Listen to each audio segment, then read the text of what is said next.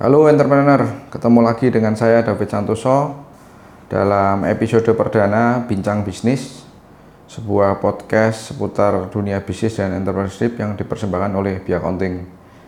Di episode perdana ini judulnya adalah bagaimana CEO multinasional company merancang annual plan. Jadi gimana nih kabarnya teman-teman bisnis di tahun ini? Apakah Anda mencapai target yang sudah Anda tetapkan di awal tahun? Apakah over melebihi ataukah ataukah kurang nggak masuk target itu ya? Ataukah apakah Anda tahun ini oke okay, nggak masuk target tapi masih tumbuh gitu ya? Ataukah paling parah nggak masuk nggak tumbuh nggak masuk target juga nggak tumbuh? Nah, Ya apa pun ini adalah momen akhir tahun di mana saatnya kita mengevaluasi dan membuat kembali rancangan untuk rencana bisnis kita tahun depan gitu ya. Jadi saya mengajak teman-teman untuk ngambil sebuah kertas. Coba kertasnya itu dibagi dua, ada dua kolom ya kiri sama kanan. Coba tuliskan, teman-teman tuliskan silakan lima hal apa di bisnis Anda yang di sebelah kiri adalah yang negatif ya, yang eh, rencana-rencana yang belum tereksekusi, target yang tidak tercapai atau tantangan apa yang Anda hadapi di 2019 ini. Dan yang di kolom sebelah kanan Anda tuliskan hal-hal apa yang positif, pencapaian-pencapaian apa, eh, apa-apa yang baik, apa-apa yang uh, terjadi dan sesuai dengan harapan Eh, mungkin pencapaian sales, kemudian SOP sudah rapi atau mungkin uh, berhasil buka cabang dan sebagainya. Kalau yang di negatif mungkin uh, sistemnya uh, amburadul, banyak komplain atau uh, apa biaya tinggi dan sebagainya. Coba luangkan waktu sejenak, silakan di pause dulu ini podcastnya, silakan. Ya, oke. Okay asumsi saya Anda sudah selesaikan ya.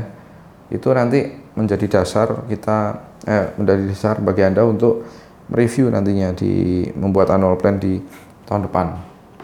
Oke, pertama saya ingin mengajak teman-teman uh, mengapa sih kok kita perlu bikin annual plan gitu ya? Mengapa kok akhir tahun kita harus review dan membuat rencana untuk tahun depan? Nah, jawabannya adalah ini. Ini ada satu quote the map is not the territory ya. The map is not the territory. Maksudnya apa? Ya sebagus apa pun uh, kita uh, merancang annual plan tahun tahun ini atau yang anda buat tahun lalu gitu ya itu kondisi market itu sudah sudah nggak sama dengan kita buat tahun lalu. Jadi ada teknologi baru ada produk baru ada kompetitor pemain-pemain baru yang mendisrup pasar yang mungkin besar yang datang dengan mungkin capital atau mungkin mereka punya kelebihan-kelebihan lain yang uh, merubah tatanan market. Kemudian juga banyak ini ya apa regulasi pemerintah juga baru. Kemudian secara internal perusahaan Anda sendiri juga pasti ada perubahan. Nah, inilah yang hal ini yang nanti akan kita bahas di beberapa menit ke depan uh, faktor apa saja yang yang akan yang perlu anda perhatikan ya. Jadi saya kembali ke quote tadi the map is not the territory maksudnya kita harus me realign kompas kita ya. Jadi supaya tetap relevan dengan uh, market yang saat ini dan itu jadi acuan kita untuk membuat plan tahun depan. Nah, ini ilmu uh, Kenapa kok judulnya CEO multinasional ya? Saya bukan belum CEO multinasional tapi saya belajar ini dari guru saya Pak Budi Satriasman. Beliau uh, sudah hampir 10 tahun di oil and gas ya, di Exxon, di di Shell, di mana-mana di, di Amerika. Kemudian beliau pulang Indonesia juga semua perusahaan multinasional company dari si jadi di apa uh, Coca-Cola, di Sariusada, di Danone dan sebagainya. Nah, uh, waktu itu uh, beliau men-sharing dalam sebuah workshop gimana membuat annual plan ini. Dan ini yang akan saya ceritakan sekilas. Karena ini workshopnya sudah lima hari. Saya harus menceritakan ke anda. Mungkin saya coba maksimum 20 menit. Saya nggak pengen podcastnya panjang-panjang gitu ya. Jadi ada uh, tiga analisa environment ya. Saya ulangi ada tiga analisa environment atau analisa lingkungan yang perlu anda mapping kan anda petain ulang gitu ya anda kalibrasi ulang. Yang pertama adalah namanya analisa makro ya analisa makro. Analisa makro ini apa? Makro ini adalah faktor-faktor yang di luar kendali kita yang yang sifatnya di luar kontrol kita atau given. Jadi kita uh, contohnya adalah pemerintah ya, regulasi pemerintah dan sebagainya. Nah ini di analisa makro ini ada beberapa faktor ini yang pertama adalah satu A ya jadi tadi makro yang A ini adalah pertumbuhan ekonomi jadi ini saya lagi baca di depan saya ini ada data uh, proyeksi pertumbuhan ekonomi yang dikeluarkan oleh Kementerian Keuangan oleh Bu Sri Mulyani untuk tahun 2020. Jadi pertumbuhan ekonomi di tahun depan itu sudah dirilis oleh pemerintah yaitu 5,3 persen. Lalu artinya apa teman-teman ini untuk untuk kita membuat annual plan kan di annual plan ini kan ujung-ujungnya nanti kita salah satunya kita harus menentukan berapa target uh, revenue kita, sales kita, cost kita, profit kita tahun depan. Nah, target revenue ini untuk menentukan kita harus menentukan dulu growth-nya berapa tahun depan. Nah, nah untuk menentukan growth ini salah satu yang harus kita intip adalah uh, proyeksi pertumbuhan ekonomi sendiri. Nah, ini dari pemerintah menetapkan 5,3 persen untuk tahun depan. Artinya apa teman-teman? kalau anda tidur tidur um, sorry nggak tidur aja ya maksudnya anda melakukan bisnis biasa-biasa aja seperti biasa harusnya by default anda ikut aliran arus itu anda harus bisnis anda harus tumbuh 5,3 persen tahun depan jadi minimum itu 5,3 persen itu maksudnya kemudian uh, yang faktor kedua atau 1B itu adalah suku bunga suku bunga SBI ya jadi suku bunga ini uh, diproyeksikan 5,4 persen. Ini kalau Anda bisnisnya misalkan dealer motor atau dealer mobil atau uh, pembelian produk-produk atau mesin yang membutuhkan refinancing ya. Nah, itu Anda tentu akan berkepentingan untuk melihat faktor suku bunga ini karena kalau suku bunganya menarik, uh, daya beli masyarakat mereka bisa kredit motornya, Anda jualnya juga lebih mudah gitu ya. Termasuk juga misalnya KPR rumah gitu ya. Karena kan acuannya dari dasarnya adalah suku bunga Bank Indonesia ini. Kemudian faktor yang ketiga adalah nilai tukar rupiah nilai tukar rupiah atau kurs ya. Jadi kalau anda bisnisnya bahan bakunya ambil dari luar beli USD renminbi atau apa ini diproyeksikan 14.400 kursnya. Kemudian yang keempat faktor keempat adalah inflasi. Jadi inflasi ini nanti terkait juga kenaikan harga-harga ya. Baik harga bahan baku tentu anda harus juga mempertimbangkan menaikkan harga jual. Karena kalau harga jual nggak ada naikkan berarti uh, gross profit anda bisa turun gitu ya. Nah ini faktor-faktor yang anda harus masukin ke annual plan anda nah kemudian yang kelima adalah faktor regulasi. Jadi jangan sampai anda mau buka cabang restoran di jalan yang tiba-tiba jalan itu uh, kena rencana dilewati jalan tol ya. Ini, ini ada satu uh, restoran di daerah bypass Pandaan tuh yang dulu rame dan sekarang sepi karena orang nggak ada lewat situ sekarang. Karena langsung tol kalau Surabaya ke Malang langsung tol. Jadi langsung ke Banting saya kemarin lewat kebetulan saya touring motoran itu sepi banget. Kemudian yang berikutnya adalah UMK nah ini. Kenaikan ini ya UMK, BPJS ini juga termasuk di dalamnya regulasi ini kan. Kita harus mapping ulang nih. Kalau Anda pabrik 2000 karyawan uh, eh, UMK-nya Surabaya sama Jakarta hampir sama 4,2 juta. Ini saya kemarin baca berita di Kompas ada 10 pabrik sepatu rame-rame angkat kaki dari Banten. Apa sebabnya tanda tanya di Kompas. Kompas.com. Ya tinggal hitung aja UMK di Jawa Tengah masih ada yang 1,9 anggap aja 2 juta ya di Jakarta 4,2 selisihnya 2,2 juta kali 2000 orang itu 4,4 juta sebulan kali 12 itu sudah 50 eman lah dengan dibeliin tanah bangun mungkin masih tahun pertama uh, bisa BEP tahun depannya bisa ngirit gitu ya.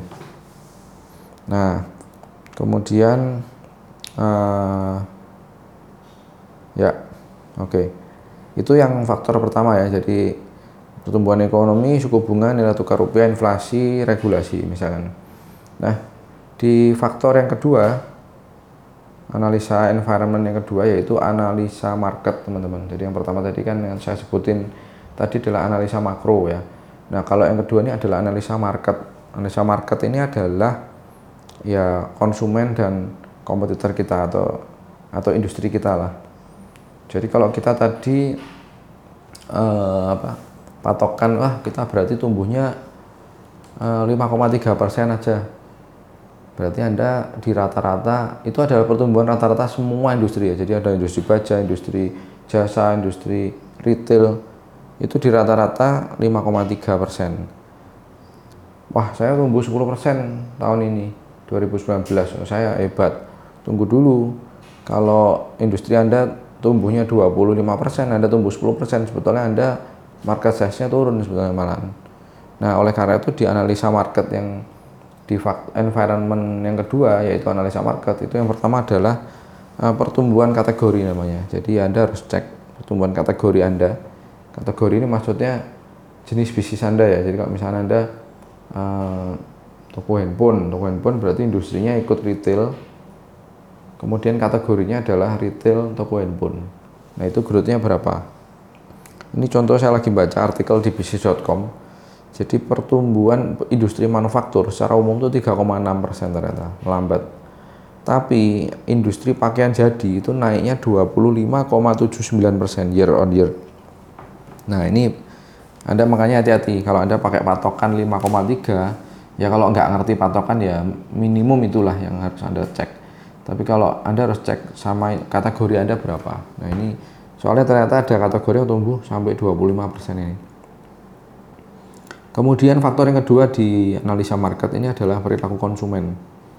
Jadi ini saya lagi lihat ada fotonya, uh, saya baca berita nih, ada fotonya ojol driver ijo-ijo-ijo itu di menu satu restoran. Jadi nggak ada restoran yang tidak ada orang makan di situ, cuma isinya apa ya orang pakai seragam hijau penuh banget ini. Nah ini pemandangan seperti ini sekarang mulai lazim ya teman-teman di resto-resto yang saya lihat kunjungan dan in turun sekarang orang pada mager malas gerak yang gerak jarinya kemudian ojolnya datang nganterin makanan nah ini perilaku konsumen kalau anda bisnis resto anda harus uh, mengantisipasi atau memikirkan strategi untuk ini jadi ini sekarang uh, food delivery service ini sekarang mendisrupt bisnis kuliner. Nah ini perilaku konsumen yang anda lawan bukan bukan go food grab food tapi yang konsumen yang dilawan sebenarnya. Maksudnya perilaku mereka sekarang demikian. Oleh karena itu anda harus uh, mengikuti update ya. Jadi kalau anda yang masih ngukui dine in aja coba tahun depan dipikirkan gimana uh, anda bisa growth dari food delivery ini. Kemudian Faktor yang kedua di analisa eh, yang ketiga ya di analisa marketnya adalah teknologi. Jadi silakan Anda cek ada teknologi baru apa eh, di dunia atau di bisnis atau di industri Anda yang yang bisa mengancam eh, bisnis Anda atau justru menaikkan bisnis Anda. Jadi misalkan ini eh, sekarang internet broadband semakin murah ya. Jadi uh, zaman dulu tuh ada rental video namanya video SZ kalau nggak salah ya. Nah itu sekarang sudah nggak ada itu. Kayak di US itu yang besar namanya Blockbuster, mereka rental DVD. Itu sekarang tutup bangkrut karena kalah sama Netflix. Netflix ini perusahaan streaming video, jadi dia rental video tapi streaming gitu ya. Jadi dengan internet broadband yang semakin murah, kalau zaman dulu orang minjem apa? Minjem CD itu kalau filmnya ngetop itu antrinya lama ya. Kalau sekarang sekarang kan yang minjem banyak ya jumlah DVD-nya terbatas. Nah kalau dengan Netflix ini uh, sekarang udah stoknya unlimited dan orang bisa lihat sendiri-sendiri nggak ada denda keterlambatan gitu ya. Nah ini teknologi teknologi baru apa yang bisa meningkatkan bisnis anda. Contohnya juga tadi ojol apa GoFood GrabFood kemudian WA sekarang mulai uh, eh, WA juga siapa yang teman-teman yang merasa belakangan mulai jarang buka email? Karena sekarang semua komunikasi sudah lebih cepat lewat WA daripada email gitu ya. Sekarang siapa yang jarang buka? detikcom kompascom karena berita lebih sering kita terima atau di share lewat WA dan sosmed itu ya nah itu teknologi apa yang bisa mengancam atau meningkatkan bisnis Anda. Jadi faktor yang ketiga adalah teknologi. Kemudian faktor yang keempat adalah produk baru ya. Produk baru yang di market ini. Jadi coba Anda mapping-mapping lagi di market Anda, di industri Anda itu ada produk baru apa yang yang terombol atau yang disrupt gitu ya. Contohnya ini adalah yang belakangan lagi ngetren kan produk kopi kekinian ya. Kopi kenangan, fore, kopi bakulo dan sebagainya itu itu ternyata cukup mendisrupt bisnis kopi secara umum karena saya baca dari surveinya Nielsen itu ternyata bisnis kopi yang sasetan itu volumenya turun 6,5 persen. Nah ini bisa jadi ya, bisa jadi karena ini uh, marketnya kesedot ke produk yang uh, kopi kekinian atau juga produk yang ready to drink. Ready to drink ini yang kopi dalam kemasan botol siap minum ya. Sekarang merek-merek uh, kecil-kecil kafe juga bikin cold drip juga. Uh, kemudian ada kopi Kopiko 78 ada macam-macam itu juga banyak. Nah faktor yang satu dua tiga empat. Yang kelima itu adalah jumlah kompetitor. Coba jumlah kompetitor di industri anda belakangan naik turun ya coba tentu semakin banyak kompetitor itu juga uh, persaingan semakin ketat itu juga nggak bagus gitu ya. Jadi Anda harus mulai mapping-mapping pembedanya nanti apa. Yang keenam terakhir adalah di analisa market adalah struktur harga. Jadi kalau Anda biasanya channelnya online kemudian mau nggarap ke offline itu ada tayar-tayarnya, ada distributor, grosir, toko retail, agen toko retail itu uh, gimana struktur harga kompetitor dibanding struktur harga Anda, kesiapannya karena itu juga uh, mempengaruhi itu uh, kompetisi Anda di market kalau Anda tidak prepare gitu ya. Nah, jadi saya ulangi ya, kalau yang di analisa market ini perilaku ada pertumbuhan kategori, perilaku konsumen, teknologi, produk baru, jumlah kompetitor dan struktur harga. Nah, kita masuk ke analisa yang ketiga yang terakhir. Itu adalah analisa internal ya analisa internal. Analisa internal ini uh, faktor-faktor lingkungan yang yang sebetulnya adalah dari kemampuan capability perusahaan kita sendiri gitu ya ada di kita. Nah di dalam ini yang faktor yang pertama adalah strategi nah anda coba mapping seberapa bagus kesiapan strategi uh, di bisnis Anda gitu ya. Nah, maksudnya adalah uh, seberapa siap atau seberapa kuat strategi uh, Anda punya strategi terhadap uh, bisnis gitu ya. Jadi kalau Anda selama ini jalan aja mengalir ya berarti untuk faktor yang strategi ini Anda sebetulnya minus atau nggak punya gitu ya, atau kurang lah. Itu berarti tahun depan uh, anda harus memikirkan atau menyiapkan strategi gitu ya. yang kedua adalah faktor internal yang kedua adalah keuangan. Jadi uh, gimana uh, tahun ini modal kerjanya cukup nggak? Kemudian cash flow-nya lancar nggak? Bayar supplier untuk bayar gaji untuk kebutuhan operasional perusahaan itu sering telat-telat apa enggak? Nah itu berarti kalau misalkan anda masih bermasalah di sini nah ini anda perlu review apakah memang e, untuk tahun depan kesiapan di keuangan ini apakah anda butuh tambahan modal kerja lagi bisa dari loan atau dari narik investor baru atau anda injek modal. Yang kedua juga e, ini apa keuangan ini manajemen keuangannya sudah tertib, sudah rapi belum sehingga memudahkan Anda monitor gitu ya, kontrol gitu ya. Nah, kemudian yang ketiga adalah uh, sales dan distribution. Jadi sebaik apa pun produk jasa Anda kalau uh, Anda nggak bisa mendistribusikan ke konsumen akhir ya tentu uh, produksinya nggak bisa optimal gitu ya jadi seberapa siap sistem internal Anda di bidang sales dan distribution di tahun di tahun ini coba uh, ada cabang yang tutup ada partner yang protol atau channel apa yang bekerja, channel apa yang nggak bekerja, coba di mapping. Kemudian faktor yang keempat adalah branding dan marketing. Jadi eh, gimana eh, posisi brand Anda di market, gimana eh, effort marketing Anda tahun ini, gimana Anda bisa membuat orang yang nggak kenal jadi kenal, kenal jadi coba, coba jadi beli, dan yang beli jadi beli lagi. Ya itu eh, siapan marketing.